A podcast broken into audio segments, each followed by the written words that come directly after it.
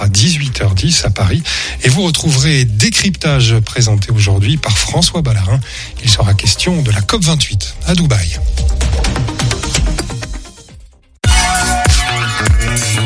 Radio G.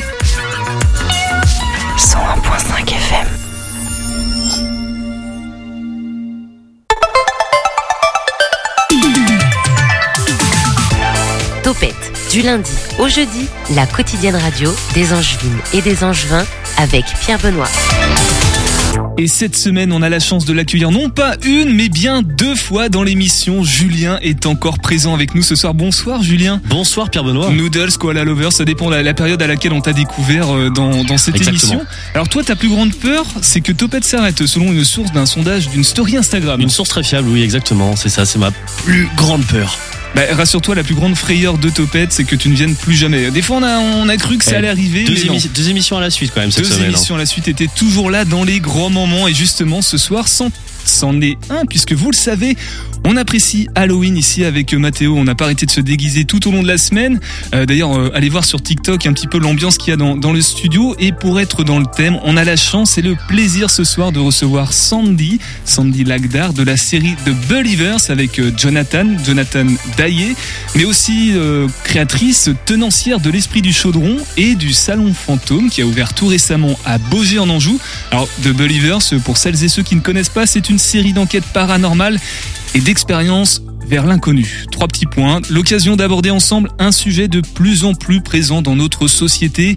La vie après la mort et le paranormal, est-ce que ça existe? Est-ce que l'âme continue à nous survivre sous quelque forme que ce soit? Et ben voilà la réponse qu'on va essayer d'apporter dans cette émission. Bruno, bah Bruno est toujours trop loin du micro pour nous dire qu'est-ce qu'on fait tout à l'heure. Il est en live sur Instagram, on sait pas sur lequel. Bonsoir Ouais, ça Bruno. sera sur le sujet, tu verras. Ok, bon bah donc euh, 18h30 à peu près. Et Nico pour nous dire euh, comment on circule ce soir. Et puis Mathéo, tiens rapidement, prends un micro aussi Mathéo, le, le micro jaune qui est devant toi, le plus proche. Tu nous emmènes nous tout à l'heure avec euh, ta brève d'actu un peu de... Au château de Brissac. Voilà, il est question de, de fantômes des Une dame verte. d'une dame verte. Pareil, autour de 18h20 à peu près, Topette sur le 101.5 FM en podcast et même dans l'au-delà. Topette sur le 101.5 avec Pierre Benoît. Et avant tout, un point sur l'actu et ce soir c'est avec toi Nolwenn. Bonsoir Nolwenn. Bonsoir. On commence avec euh, Halloween ce soir sous haute surveillance à Angers. Pour garantir une soirée d'Halloween dans les meilleures conditions de sécurité, le préfet Philippe Chopin a pris quelques mesures concernant la ville d'Angers. Parmi elles, l'interdiction du port, euh, du transport et le, de l'usage des artifices de divertissement et des articles pyrotechniques et tout autre dispositif de lancement par les particuliers. Il sera interdit de détenir ou transporter des substances incendiaires. Interdiction également de détenir, vendre au détail ou transporter du carburant dans des récipients. Tout cela sous peine d'amende comprise entre 135 et 750 euros. Ces interdictions sont valables jusqu'à midi demain. L'ensemble des forces de l'ordre seront renforcées pour cette soirée du 31. Pensez à bien rester sur les trottoirs et soyez visibles par les usagers de la route. Pour les plus jeunes, soyez accompagnés d'au moins un adulte. Restez en groupe et surtout, bien sûr, n'entrez pas dans les maisons. Oui, c'est un peu évident. Les finances du club Étoile Angers Basket dans le rouge, Nolwenn. En juin 2023, Angers avait versé une subvention de 700 000 euros pour le club, mais une procédure d'alerte a été lancée par le commissaire aux comptes qui a informé la ville sur la situation financière d'Étoile Angers Basket. Le club angevin devrait boucler la saison avec un déficit de 140 000 euros. Des réunions mensuelles vont donc être mises en place avec le club, la direction des sports et des élus pour l'aider à redresser la barre. La ville d'Angers va exceptionnellement verser 75 000 euros. Elle précise qu'il s'agit d'une avance qui sera déduite en subvention municipale s'il conserve sa place en Pro. Le presbytère Saint-Joseph à Angers officiellement vendu. C'est un couple de particuliers euh, que sera cédé le presbytère pour un montant de 1,4 million d'euros. La vente a été officialisée lors d'un conseil municipal de ce lundi, malgré le vote contre de l'opposition. C'est un 15 pièces avec 5 salles de bain. Nous aurions pu faire de belles choses, une résidence étudiante, des logements sociaux, expliquait Yves Oregan, conseiller d'opposition. La pluie de retour et même peut-être un petit peu de vent après une courte pause cet après-midi. Quelques averses, sont à prévoir sur l'ensemble du département pour le 1er novembre. Dans la matinée, les températures tourneront autour des 12 degrés puis des 14 dans l'après-midi. Des bouchons sont à prévoir sur l'A87 entre Saint-Barthélemy d'Anjou et Saint-Sylvain d'Anjou. Et dernière info de dernière minute, Nolwenn, tu te déguises en quoi ce soir pour Halloween pour aller chercher les bonbons? Alors euh, c'est dommage, j'ai vraiment pas prévu de déguisement. Bon, on va t'en trouver un d'ici euh, d'ici la fin d'émission. En attendant, voici notre invité de ce soir à l'écoute de Topette. L'invité de Topette sur Radio G.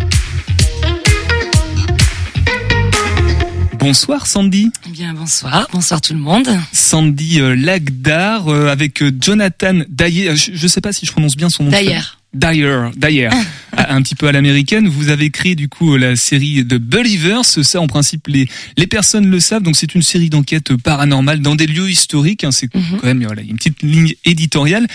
Et tu tiens aussi euh, le l'esprit du chaudron. C'est à Angers, impasse Saint-Julien, si Oui. je ne m'abuse, le 2.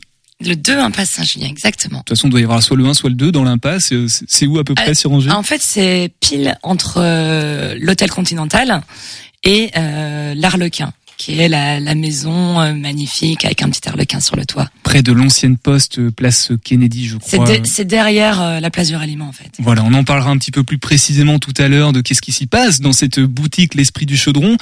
On parlera aussi du Salon Fantôme qui a ouvert tout Mhm. récemment. Ça, Il y a un, Avec plaisir. un mois à peine, je crois. Euh, Euh, oui, même euh, 15 jours, en fait. Ça fait moins d'un mois du coup. Et euh, du coup, c'est à Beaugé en Anjou. Et Beaugé Oui. en Anjou, justement, le château, c'est l'objet du dernier épisode de la série de Believers. Très bien renseigné. Alors, tout autre sujet pour nous accompagner ce soir, on est avec euh, Willy. Salut Willy. Salut bébé. Hein, c'est pas décorrélé puisque du coup toi aussi t'es es branché euh, paranormal en tout cas tu as des des, euh, des accointances comme on dit je sais pas si c'est le bon terme et Ouais. t'as même réalisé des enquêtes notamment tout récemment puisqu'une vidéo est sortie à propos Alors, non? Ah, pas des enquêtes. hein. On a fait une immersion avec un certain Pierre Benoît d'ailleurs. Euh, voilà, mais nous c'est une première expérience. Voilà tu nous en parleras tout à l'heure un petit C'est un client comment- de la boutique. c'est un client de la aussi. boutique en plus, c'est peut-être ce qui l'a inspiré d'ailleurs. Euh, tout ça d'ailleurs, il y a un petit lien quand même entre entre ce qu'on dit avec toi Willy et du coup euh, toi Sandy puisque on a fait ça au château de Fougeray et c'est justement le premier endroit où vous avez Oui. fait une enquête avec Exactement, The Believers. oui, oui. Alors c'est ce C'est il y a 10 ans. il y a 10 ans, c'est ce qui Mhm. vous a donné envie en tout cas, je sais pas si ça a été filmé. Est-ce que tu peux nous parler de en 2012 13. Oui, alors euh, non, c'était en 2013 qu'on a tourné là-bas. Euh, c'est pas ce qui nous a donné envie. Euh, en fait, si vous voulez, c'était on, on cherchait une confirmation parce que des choses se passaient chez nous. Et on était déjà réalisateur, on était déjà dans l'audiovisuel. Et en fait, on a voulu faire un documentaire sur le sujet pour savoir est-ce que tout ça c'est réel ou est-ce qu'on est en train de perdre la tête. Et au final, on a passé deux nuits au château de Fougeray, mais à l'époque, c'était pas le château qu'on connaît aujourd'hui. Il y avait, il y avait rien. Euh, aujourd'hui, il y a, y, a, y a énormément de, de, de décorations, de meubles. Nous, il y avait euh, deux lits et une table dans tout le château. Et c'était vraiment au tout début, tout début des manifestations. Et en fait, euh, il s'est passé tellement d'événements que d'un épisode, enfin, c'était même pas un épisode, c'était plus euh, un, projet unitaire qu'on comptait faire. Mais finalement, bah moi j'ai mis un pied dedans et j'ai complètement plongé. Et voilà, ça a créé The Believers à la suite de ça. Pour donner un petit peu de contexte, le château de Fougeray est réputé, annoncé comme l'un des châteaux les plus hantés de France. Euh, c'est Véronique euh, Geoffroy qui le Mhm. tient avec, euh, j'ai perdu le nom de, de François Joseph. François. Voilà, c'est ça, son, son mari. Et du coup, Exactement. un peu euh, comme vous avec euh, Jonathan, ils ont commencé à, à vivre des expériences paranormales, des phénomènes Voilà. de poltergeist. Mhm. Et du coup, c'est devenu un haut lieu. Voilà, on, on sait Voilà, y aller. ils ouvrent leurs portes vraiment à ça. Donc on peut, bah, Willy, il les a contactés, il a pu tenter l'expérience. Donc c'est très très rare de pouvoir enquêter comme on le souhaite en France. Et Véronique a pallié à ce problème en ouvrant son château à, qui souhaite euh, vouloir se confronter à cette réalité. On verra tout à l'heure comment ça marche, une enquête euh, justement dans, dans des lieux comme ça. Euh, si on revient un tout petit peu avant dans l'ordre chronologique, Sandy, ces phénomènes de poltergeist, comment ça a commencé à se manifester avec Jonathan? Vous, vous étiez déjà un petit peu intéressé par le sujet et d'un coup des choses se sont Non, manifestées? bah, Alors ou- ou- oui et non. Donc Jonathan, euh, donc on est on est un couple hein, euh, dans la vie et du coup comme au travail, mais euh, on donc on vivait ensemble, on était sur Paris et euh, donc comme je vous le disais, on était tous les deux dans l'audiovisuel, mais on avait chacun nos projets. Euh, Moi, je bossais beaucoup pour Colette à l'époque, qui était une boutique euh, euh, euh, assez hype, etc. Et moi, je, je faisais toutes les vidéos dès qu'il y avait donc Kate Moss, ou Phil, Pharrell Williams qui allait là-bas. Moi, je les filmais. Et du coup, euh, euh, fin 2012, j'ai une de mes meilleures amies qui décède euh, et j'ai énormément de mal à m'en remettre. Alors que j'ai déjà enterré beaucoup de gens dans ma vie à cette époque, donc j'avais vraiment le faire un deuil, je savais ce que c'était, mais bizarrement, elle, je n'y arrive pas. Il se trouve qu'à ce moment-là, je venais de terminer un très gros documentaire euh, que j'avais euh, réalisé et produit, où je suis partie toute seule dans les ghettos aux États-Unis, et j'ai fait un documentaire sur le gangsta rap. Donc autant vous dire, euh, rien à voir avec le paranormal. Et euh, je cherchais tout doucement le sujet de mon nouveau documentaire. Donc mon ami décède et je me pose des questions en me disant tiens c'est vrai mais qu'est-ce qu'on sait de la mort euh, euh, Qu'est-ce qu'on sait de la vie après la mort? Et doucement je, je, je lis des livres sur le sujet, j'essaye de regarder des, des documentaires, qu'est-ce qu'est-ce qu'on sait? Euh, mais sans me dire d'aller sur le terrain. En fait, moi, je comptais même interviewer des gens qui font ce que je fais aujourd'hui. Et euh, donc, Jonathan euh, voit tous les renseignements, les, les, livres que je lis. Lui, il reste, euh, il travaillait à l'époque euh, sur un documentaire sur Sébastien, hein, donc là encore rien à voir avec le paranormal. Et du coup, euh, la chandeleur arrive le 2 février, parce que je l'ai tellement raconté que j'en rigole aujourd'hui. Et je fais des crêpes, bien sûr, comme c'est la chandeleur et le, le, fameux pot de confiture, pot de confiture, ça. voilà, gicle complètement devant nous. Et moi, forcément, tout de suite, je fais un lien avec les, lectures que je suis en train de, de suivre et le tout ce que je suis en train de me documenter. Et en fait, Jonathan, lui, réagit euh, euh, très vivement à ça. Et quand bien même ça faisait trois ans qu'on était ensemble, c'est vrai que le sujet de fantômes ou, ou du paranormal en, en général n'était, on n'en avait jamais parlé parce que c'est c'est pas un truc que tu parles tous les jours. Et euh, et en fait là, Jonathan m'avoue que lui, bah, il a grandi dans des maisons hantées, euh, que tout ce sujet-là, il le connaît très bien et que à ses 18 ans, il c'était tellement intense ce qu'il vivait.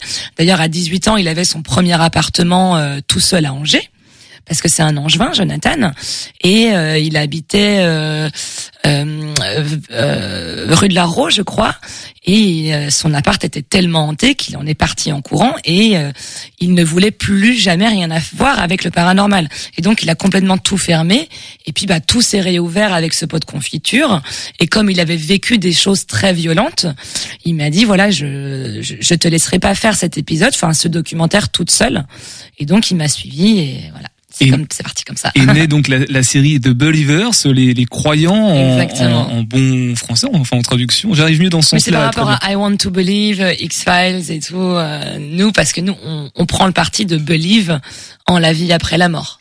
Et l'objet, l'intérêt, c'est d'essayer de prouver la forme que, que voilà, il y a des choses qui existent et que on peut les les matérialiser d'une certaine voilà, façon Si vous voulez, nous aujourd'hui, euh, on doute plus. Forcément, la vie après la mort, pour nous, c'est une réalité. Le monde des esprits est une réalité.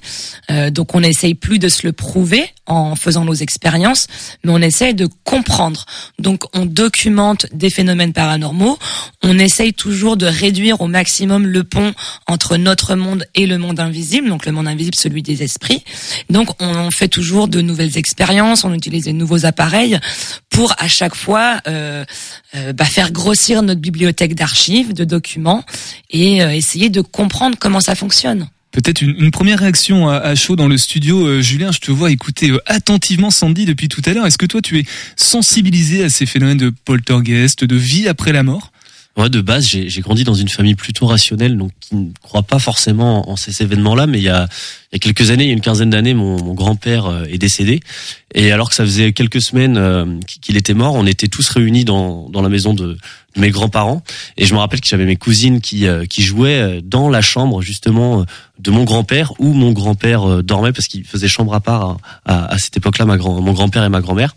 Et ils étaient tout seuls, mais ils étaient vraiment tout seuls là-haut. On était tous en bas, et ils sont venus en courant en, bas en nous disant qui est-ce qui arrête pas de frapper à la porte, arrête pas de frapper à la porte, arrêtez de frapper à la porte. Alors que c'était impossible qu'il y ait un des autres enfants, enfin nous qui étions là, et qui les embêtait parce qu'on était vraiment tous en bas. Donc depuis ce jour-là, j'ai un petit peu ce truc de ah oui. il y a y a forcément en tout cas des choses qu'on ne sait pas, qu'on ne connaît pas. Mais moi, ce qui m'interroge le plus, c'est de bah voilà, d'en savoir plus et de se dire comment, comment ça se fait que notre société aujourd'hui euh, reste dans une forme de rationalité en fait. Et on est, il y a très peu de gens. Euh, évidemment, bah Sandra et son équipe euh, le, le côtoient au quotidien, donc j'imagine que c'est quelque chose qui est devenu presque normal en fait pour vous. Mais oui, pour voilà, la plupart des sûr, gens, ça reste quelque chose de complètement euh, fermé. Hermétique. c'est justement, c'est aussi pour ça que j'ai créé la boutique, parce que si vous saviez le nombre de personnes qui cherchent à parler, à pouvoir euh, euh, raconter ce qui leur est arrivé, à, à chercher des réponses, mais comme on est dans une société tellement hermétique à tout ça, nous, on, on est des intellectuels, on est rationnels, on ne croit surtout pas, parce que la science nous, nous dit que c'est pas vrai, donc forcément c'est pas vrai. Et si, euh, ne serait-ce que euh, la semaine prochaine, vous allez manger en famille, vous osez en parler, il y a deux, deux, deux choses. Soit la ré- les réactions vont être très vives et ça peut créer des, des, euh, une engueulade de famille, donc personne n'en parle. Ou alors un peu dans la rigolade, on va en parler. Et là, vous vous rendrez compte qu'au final, tout le monde a vécu quelque chose ou a entendu. Euh, et dès que le- la langue commence à se délier, vous allez vous rendre compte, et je suis sûre, là on est 10 dans la pièce, il y en a au moins deux qui ont vécu quelque chose, mais qui n'en ont n'ont jamais parlé. Alors il y en a un qui il y en a un qui en a parlé, en tout cas il a même filmé tout ce qu'il a vécu, c'est c'est Willy qui va nous en parler dans, dans quelques instants. On va juste faire un petit crochet, là on, était, on a parlé un petit peu du château de Beaugé, on va parler du château de Fougeray dans quelques instants. Comment? On a parlé de Fougeray et on va parler de Fougeray, mais on va reparler juste après, on va juste faire un petit crochet par Brissac avec toi Mathéo.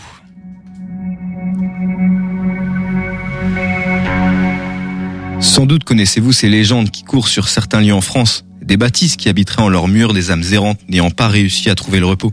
Peut-être avez-vous déjà entendu parler du château de Fougeray, de ces phénomènes étranges et du spectre d'Alice, du gouffre de Padirac qui aurait été construit par Lucifer lui-même, de la forêt de Brocéliande et de ses 11 hectares peuplés selon les légendes de petites créatures dont les chuchotements sillonnent chemins et rivières. Ou bien encore du château collé à cette dernière, celui de Tressesson, comptant en son sein une mariée qui aurait été enterrée vivante et qui s'amuserait à effrayer les visiteurs.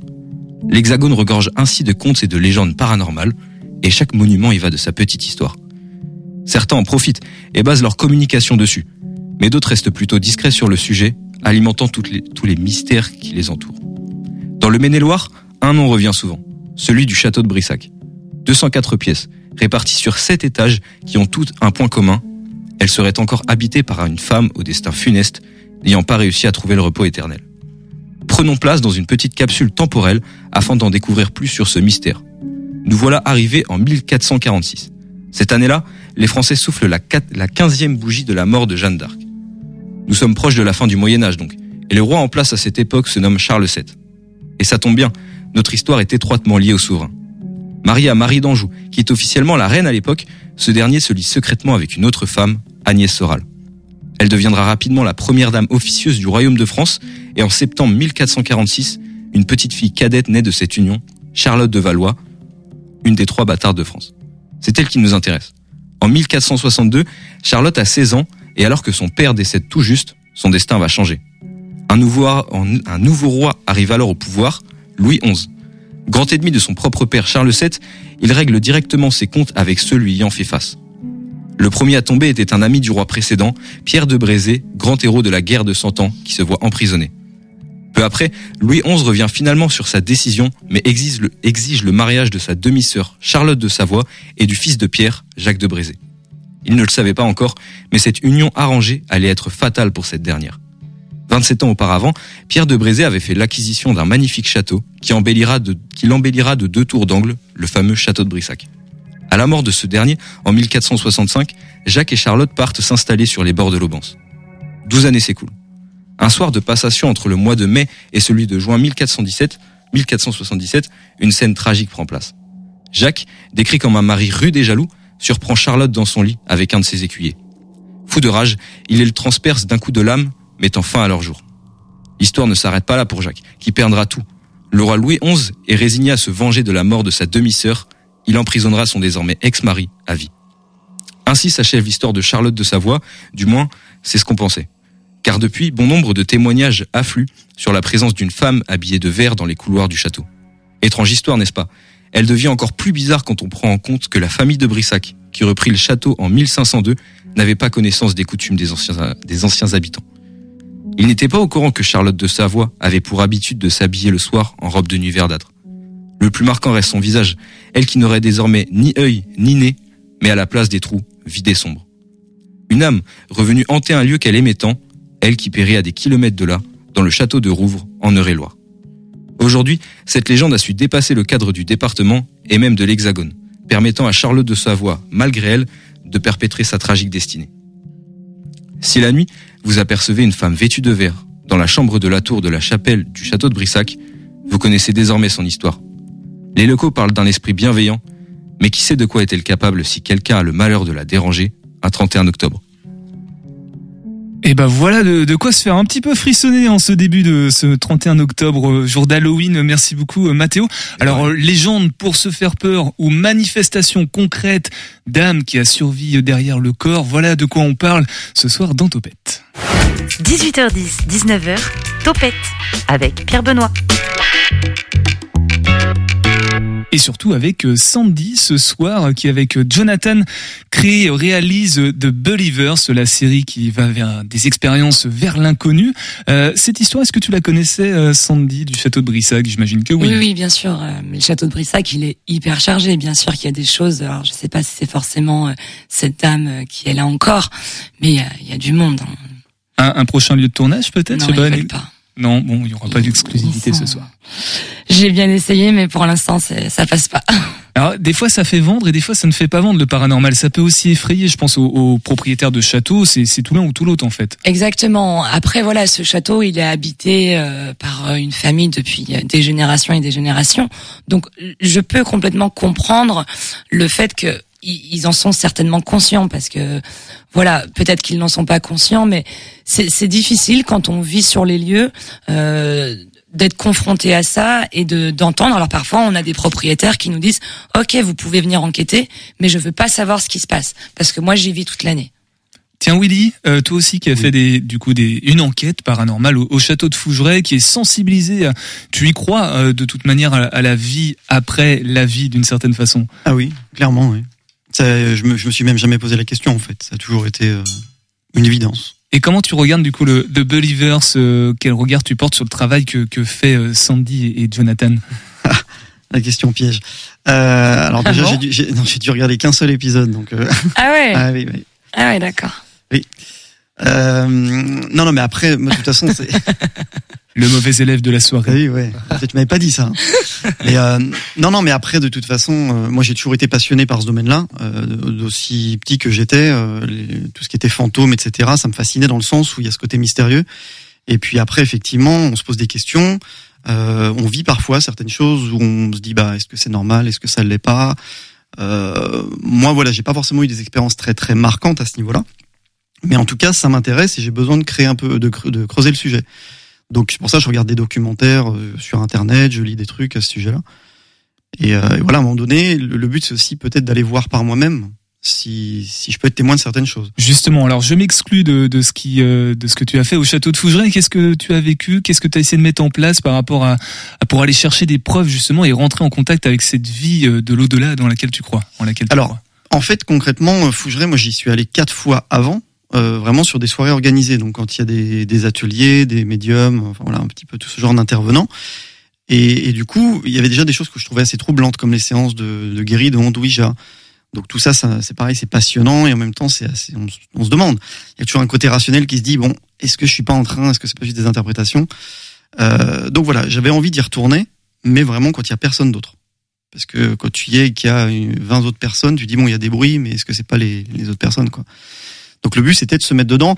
Euh, je suis pas vraiment allé en, investigation. Je, je reste plutôt sur le terme d'immersion dans le sens où on n'a pas forcément non plus poussé la démarche au point d'une enquête paranormale. C'est vraiment plutôt se mettre dedans. Donc là on était deux et puis voir s'il se passe des choses, comment on y réagit.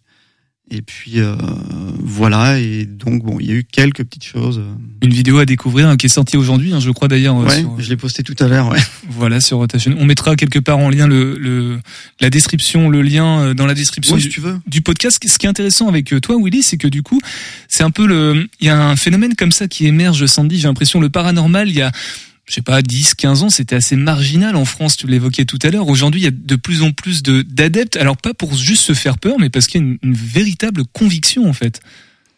Oui, oui, c'est sûr que depuis euh, depuis dix ans, moi je le vois bien que les, les portes s'ouvrent un peu plus facilement. Après, euh, bah, d'un côté, je suis contente parce que moi, ça fait dix ans que que je, je, je travaille à tout ça, qu'on essaye de avec Jonathan ou même Véronique, ce qu'elle fait aussi en ouvrant les portes du château. On essaye d'ouvrir les consciences. Moi, j'essaye de, de, de, avec The Believers de, de redorer aussi l'image du paranormal parce que dès qu'on parle de fantômes euh, dans l'inconscient collectif, tout de suite, c'est des choses. euh, on parle avec des démons, avec Satan, ça fait peur. Alors qu'en fait, euh, bah, il y a des esprits qui sont complètement gentils. Il y a une vraie bienveillance, il y a la lumière. Et, et nous, c'est ce qu'on essaie de, de, de mettre en, en relief avec The Believers, de montrer les belles choses qui sont possibles, de, de montrer que ça fait pas nécessairement peur. C'est pas parce qu'on ne connaît pas que que ça fait peur et, et que c'est méchant. En fait, ça peut être aussi très bien. Et justement, oui, et on juste- peut aider aussi. Justement, les, les premières réactions que, que tu as pu avoir, toi ou ou Jonathan, par rapport, on parlait tout à l'heure du, du pot de confiture, c'était quoi? C'était de, de l'effroi, de, de oui, il y a enfin quelque chose qui se passe, donc ça confirme des choses? Euh, ah non, après le pot de confiture, moi j'ai été vraiment dans l'incompréhension parce que moi ça faisait donc à l'époque j'avais 33 ans et euh, j'avais vraiment jamais vécu ça, je me suis jamais posé la question. Du coup, de de le vivre, je me suis dit bon, euh, soit je deviens folle, soit il y a un vrai problème ou alors tout ça c'est réel. Mais dans quel cas, si c'est réel, pourquoi ça m'arriverait à moi Euh, Juste, euh, je suis, je suis personne, et, et du coup, c'est pour ça que très utopiquement, euh, j'ai voulu monter sur mon cheval blanc en disant je vais changer les mentalités et montrer la réalité de tout ça. Et tu le disais tout à l'heure, euh, du coup, il y a eu un peu de sollicitation au début, des prises de contact, et puis après beaucoup de demandes de comment ça marche, comment on fait, et, et c'est un peu dans cet esprit-là qu'est Mhm. né l'esprit du chaudron. Exactement, C'est quoi oui. C'est une boîte à outils en fait, l'esprit du chaudron? Oui, voilà, c'est c'est joliment dit, merci. Euh, c'est une boîte à outils et c'est souvent ce que je dis. Par exemple, quelques parce qu'il y a, il y a beaucoup de quand on dit le paranormal, ça a plein de, de, de spectres. Il a une palette très très large, que ce soit l'ufologie, mais aussi la magie, la sorcellerie, euh, les fantômes. Et du coup, dans dans ma boutique, on va pouvoir avoir des réponses à toutes ces questions-là du monde des énergies, du monde des invisibles. Pardon, du, du monde invisible. Que ce soit la cartomancie, les boules de cristal, la purification, le pendule, euh, et bien sûr l'enquête paranormale. Euh, en, en toute humilité, je suis la seule boutique en France à vendre des outils pour enquêter, que ce soit des mailmetteurs, euh, des, des, des, des outils pour communiquer ou pour détecter le monde des esprits. Ça, ça n'existe pas ailleurs. Et d'un tout petit mot, euh, du coup, le, le château d'Angers. Alors, en, en plus de l'épisode que vous avez fait avec The Believers, euh, c'est ouvert au paranormal et propose des enquêtes. Alors, ça marche comment? Parce que on sait que le château d'Angers fait beaucoup de soirées thématiques, des escape games, des choses comme ça. Mais là, en fait, c'est ouvert au grand public. On s'inscrit et on peut vivre l'enquête avec vous au cœur du ça, château d'Angers. Exactement, oui. C'est une Euh, première, ça aussi. J'ai l'impression. ouais, ouais, ouais, c'est c'est le premier et le seul monument en France avec le label CMN, Centre des Monuments Nationaux, euh, à accepter et euh, à s'ouvrir au paranormal. Et du coup, bah ça s'est fait en bonne intelligence. Hein. Euh, je, je connaissais du coup les, les, les personnes qui travaillent au château du fait qu'on avait tourné un épisode et, et et en fait ils ont beaucoup aimé ce qu'on a fait. Et ils connaissaient également notre boutique, enfin la boutique euh, du- de l'esprit du chaudron. Et puis voilà, en avril dernier, une personne du château est venue me voir et m'a proposé est-ce que ça t'intéresserait de faire ça? Donc j'ai dit bah faut demander aux esprits. Et donc pendant une matinée, j'ai passé euh, en revue différentes pièces du château pour savoir est-ce que les esprits du lieu sont d'accord qu'on mette ça en place, quelles pièces on pouvait le faire. Et puis, euh, bah, j'ai fait tout un parcours euh, en suivant l'accord des esprits. Et puis voilà. On parle des esprits, euh, de l'esprit du chaudron, même d'ailleurs c'est pour ça que ça s'appelle comme ça. Euh, tu nous, tu nous diras dans quelques instants s'il y a des anecdotes particulières, des moments qui ont été un peu très excitants, très joyeux presque, ou au contraire très angoissants euh, en, en contact avec les esprits. Mais juste avant, parce que ce soir, voilà, on va aller demander des bonbons, mais peut-être qu'il y a d'autres choses à faire ce soir sur Angers. Et voilà ce qu'on découvre avec toi, Bruno. Voici la chronique On fait quoi de Bruno dans Topette? Ah, c'est à moi. Alors on fait quoi? C'est la chronique de l'auditeur qui larve sur son canapé avec son paquet de chips et qui veut quand même faire quelque chose mais sans se prendre la tête. Eh bien, une fois n'est pas coutume, je vais lever mon derrière du canapé pour sortir. En plus, euh, c'est le jour d'Halloween, hein, je n'aurai même pas besoin de maquillage, c'est l'avantage d'avoir un physique de radio. Alors avant de rester dans la thématique de cette période de mort, je vous emmène au cimetière. Non que je veuille vous tuer, hein, le temps s'en chargera, ni même que je vous propose un repérage au cas où le temps serait pressé. Non, non, je vous emmène voir ceux qui nous ont précédés dans le grand saut. Alors se promener dans un cimetière, ben, c'est faire un voyage. hein. Je ne parle pas d'aller voir vos proches, mais plutôt de rendre visite à une personnalité connue, de penser qu'elle est là, quelques mètres, à vous raconter sa célèbre vie. Allons donc au cimetière de l'Est à Angers. Alors si je vous dis que c'est un footballeur qui nous y attend depuis 2017, il a joué au SCO et au Real de Madrid, on a même donné son nom à un stade angevin, alors vous pensez à Raymond Coppa. c'est ça, il s'appelait Raymond Kopaszewski, il était de famille polonaise, mais on le connaît donc sous le nom de Raymond Coppa. Alors à Saint-Florent-le-Vieil, euh, c'est un écrivain disparu en 2007 qui a pris ses quartiers d'éternité. Il a reçu le Brigoncourt pour son livre Le rivage des Sirtes, euh, mais il l'a refusé. Il a été incinéré et il y a une plaque discrète qui euh, signale sa présence. C'est aussi l'auteur du château d'Argol. Alors qui c'est? Ju- Julien? Oui, Julien Gracq, bravo, très très bien. Euh, à Saint-Lambert-du-Latel, lui, il nous attend depuis 41 ans. Julien Gracq. Ah non, non, non. euh, alors, euh, ça fait donc qu'il dépose, il, euh, il repose là-bas depuis 1982. C'est un acteur tourmenté que vous avez pu voir au cinéma dans Les Valseuses ou encore Adieu Ah, Poulet. Ah oui. Tourmenté car il n'a pas attendu que le temps fasse son œuvre, il l'a devancé pour se faucher lui-même à 35 ans. C'est Patrick Dewaere. Patrick Dewaere, effectivement, qui repose à Saint-Lambert-du-Latet. Et pour finir, Pierre Benoît et Luc de l'émission Entre dans mon page sont allés au cimetière de Cuneau, dans le Maine-et-Loire, et je vous propose d'écouter leur reportage. Ça devrait être par là. Non, mais t'es sûr qu'il est là? On m'a dit qu'il avait été incinéré et que ses cendres avaient été dispersées dans la Maine. Oui, c'est vrai. Mais il a une plaque ici, dans le cimetière de Cuneau. Je viens souvent lui parler pour faire son podcast. Et il te répond? Bien sûr. Tiens, regarde, c'est là. Oh bordel, c'est encore Luc. Mais qui parle? Ben c'est moi, Banane, c'est Hervé Bazin. Non, fallait pas vous sentir obligé de venir, hein. Bonjour Hervé. Je voulais te présenter Pierre Benoît. C'est lui qui m'a demandé de faire un podcast sur toi. Pas enchanté. Euh, T'aurais pu euh, t'abstenir, moi j'en peux plus de Luc. C'est tous les jours que je me tape son podcast. Mais ta vie est passionnante, Hervé. Ça fait quand même 360 émissions d'une heure. Non mais même à Halloween, faut que vous veniez me pourrir la vie. Je crois qu'on devrait le laisser reposer en paix, Luc. En tout cas, n'oublie pas de dire qu'on peut écouter mon podcast Un bazin sinon rien sur le site de Radio G. Oui, oui, on le dira. C'était Pierre Benoît et Luc en reportage au cimetière de Cuneau dans le Maine-et-Loire. Au revoir Hervé. Euh non, adieu Luc. Cassez-vous. Je veux mourir. Ah zut, c'est déjà fait. Donc voilà, merci Luc et merci Pierre Benoît. Euh, donc euh, ta voix a été clonée, hein, évidemment, tu n'as pas participé euh, à ce reportage. En tout cas, si vous ne saviez pas quoi faire maintenant, vous savez, allez vous promener dans les cimetières en écoutant les podcasts de Luc. Maintenant, vous savez quoi faire. Vive le canapé, vive les chips, vive Topette. Merci beaucoup Bruno. Bruno qui a pris des... C'est marrant, j'ai l'impression d'entendre ma voix du coup en, en intelligence artificielle. Bruno qui a pris des actions chez euh, Dali, hein.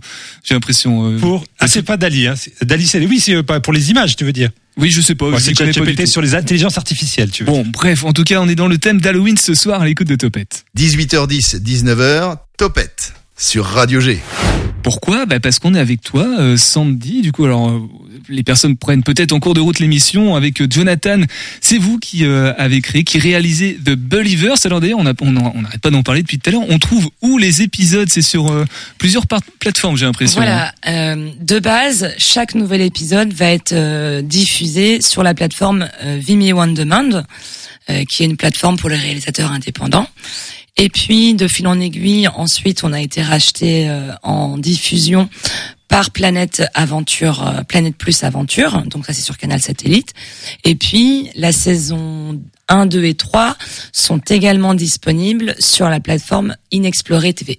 J'ai une petite question euh, purement pratique. Euh, Aujourd'hui, enfin récemment, il y a, il y a pas mal de youtubeurs qui se sont lancés dans l'exploration justement du Ah bah, paranormal. Euh, bah, alors pour pas les citer, euh, le Grand JD, Silent Jill ou, ou des personnes comme ça. Pourquoi vous, vous allez pas sur cette plateforme aussi pour euh, Parce ces qu'on n'est pas youtubeur. On est des réalisateurs euh, qui faisons des, des documentaires pour la télévision. Donc il y a une approche On n'a pas du tout la même euh, la même façon de travailler, la même façon de voir les choses, ni le même euh, background. Nous, on était déjà dans l'audiovisuel avant. on- en fait, on n'a pas le même âge. Moi, je suis beaucoup plus vieille qu'eux, donc YouTube, c'est pas du tout ma génération.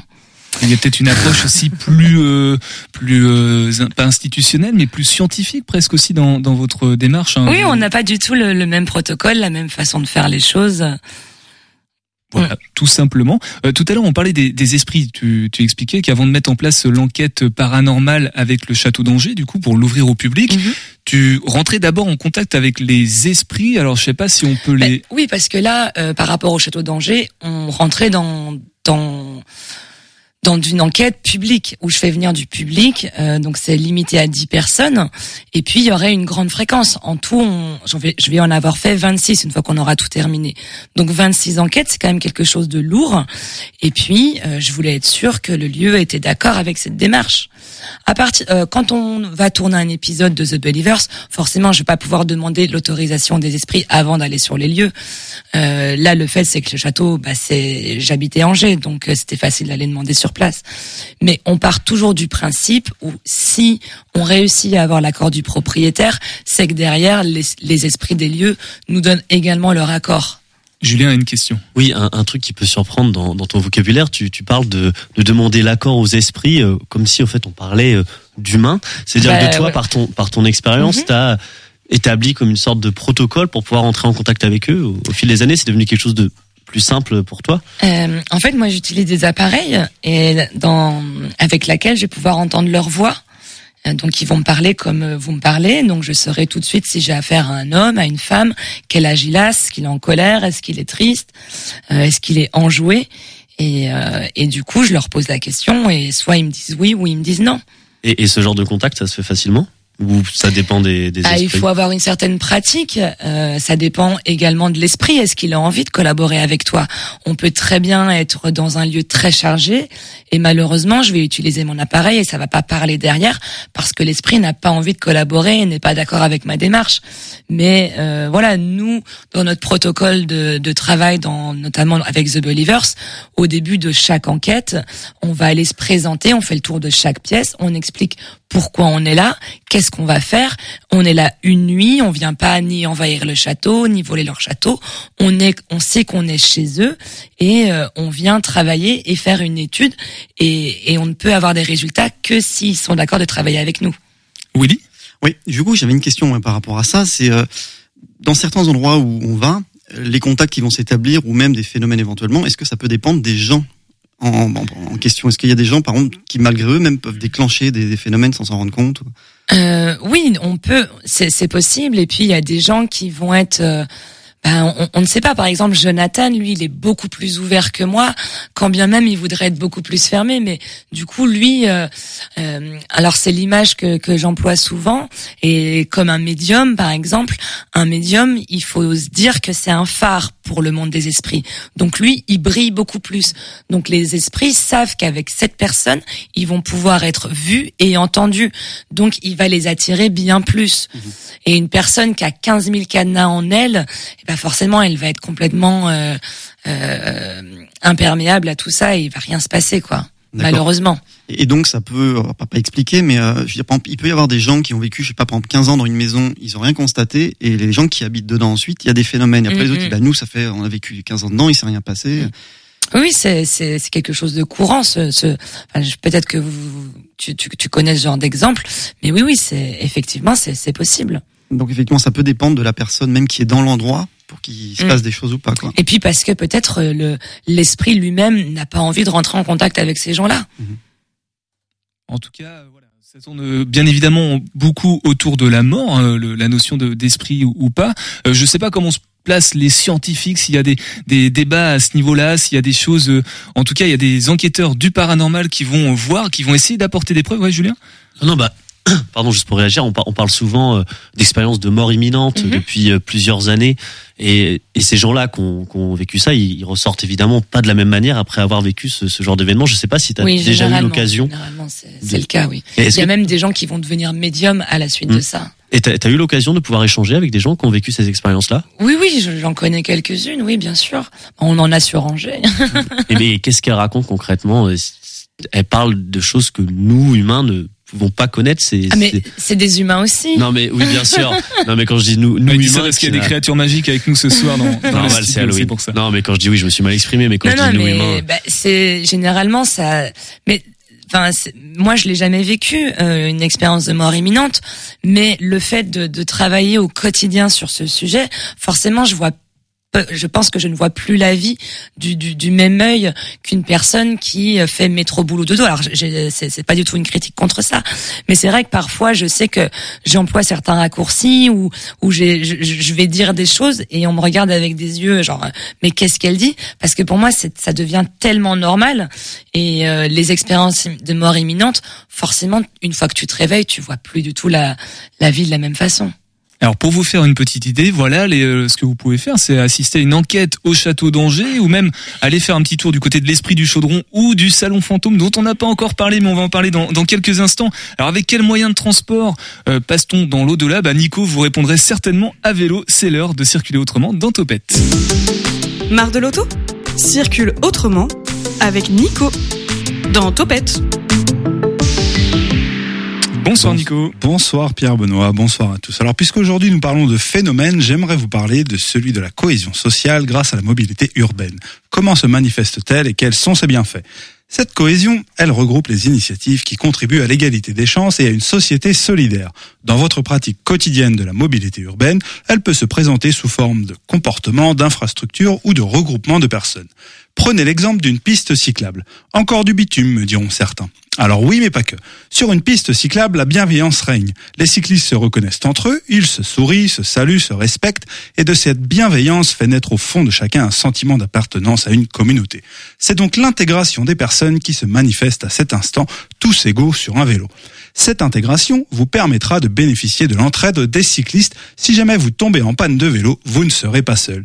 Qui sait quelle belle amitié peut naître d'une rencontre inattendue? Cette même piste cyclable est aussi un accès privilégié si vous ne pouvez pas acheter de voiture. Elle va vous permettre de vous rendre à votre travail sans remettre en cause votre sécurité de déplacement et donc votre sérénité. Vous trouverez ainsi une place égale aux autres dans votre ville. Dans ce cas précis, vous obtenez l'égalité des chances en termes d'accès à un emploi grâce aux aménagements favorables à la mobilité urbaine. Ça amène une sorte de, sentiment d'équité, euh, non Nico? Effectivement, Pierre Benoît, on peut dire que la mobilité urbaine est équitable. Elle est accessible à tous puisque peu importe vos revenus, vous pourrez plus facilement acheter une trottinette ou un ticket de bus plutôt qu'une voiture.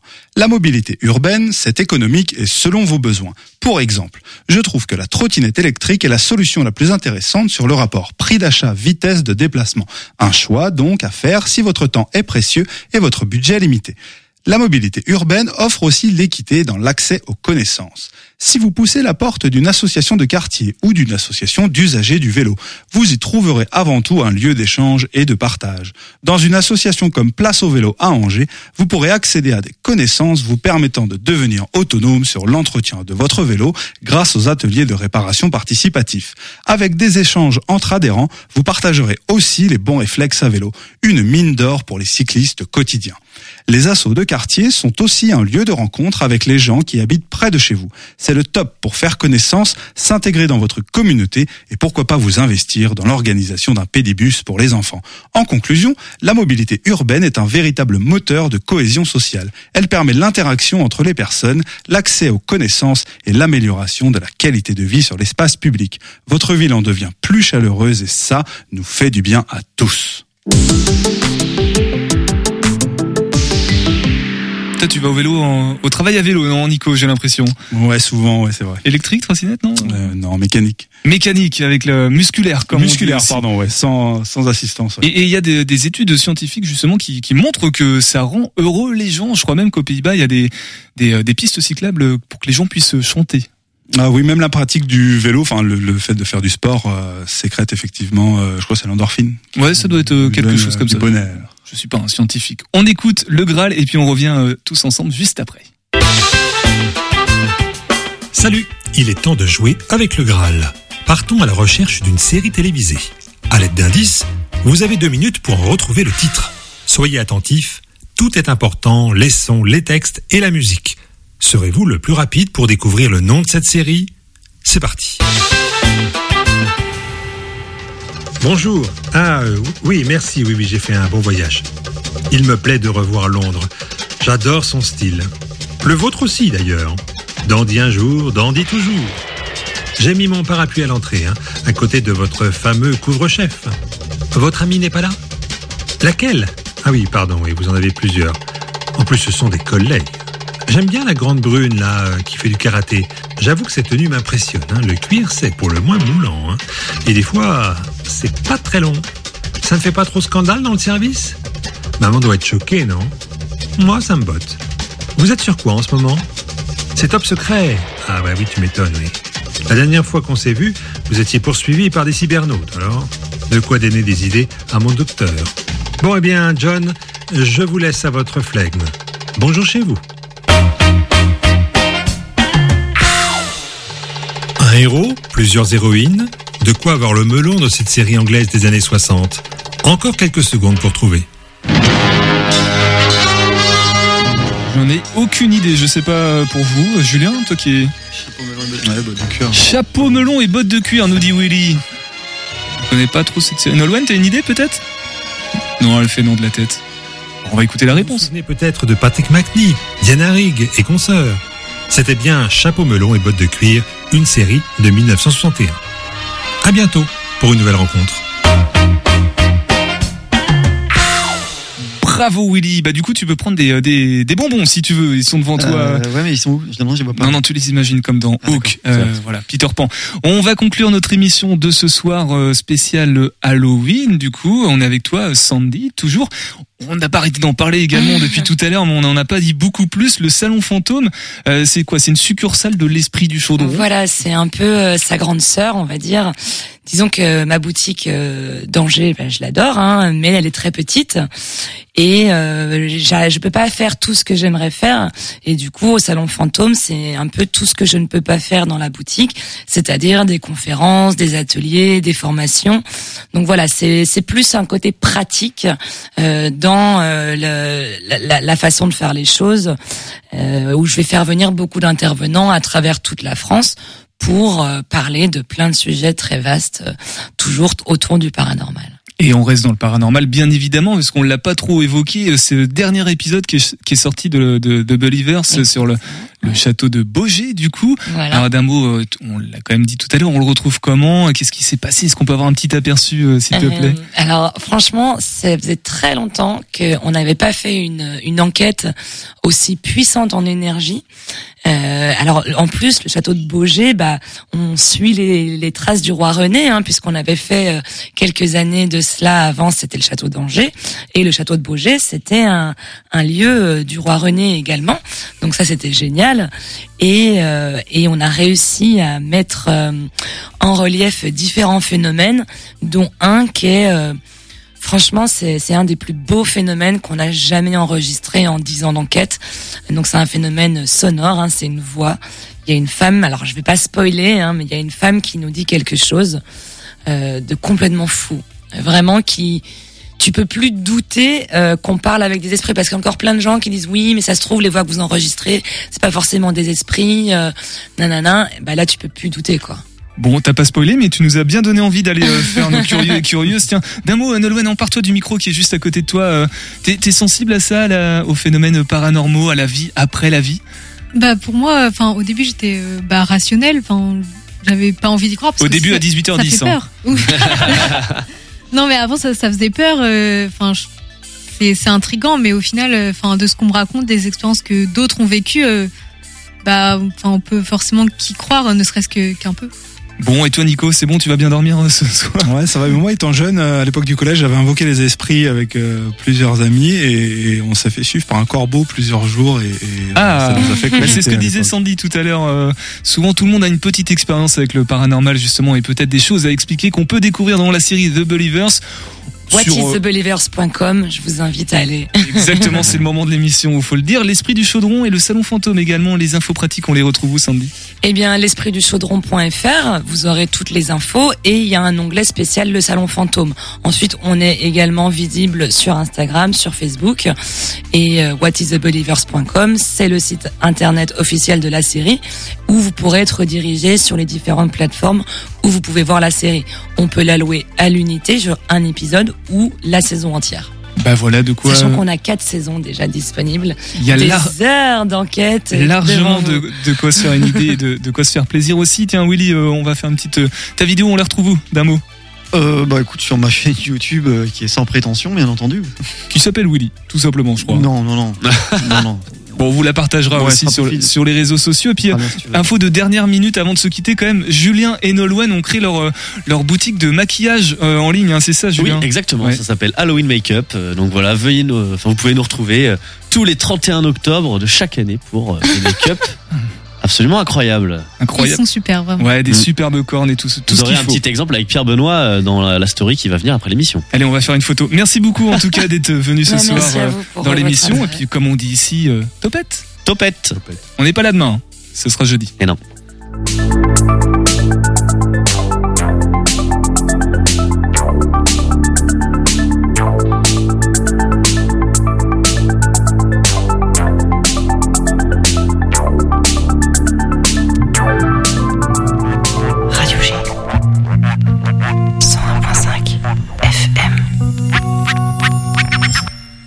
Ça devrait être par là. Non, mais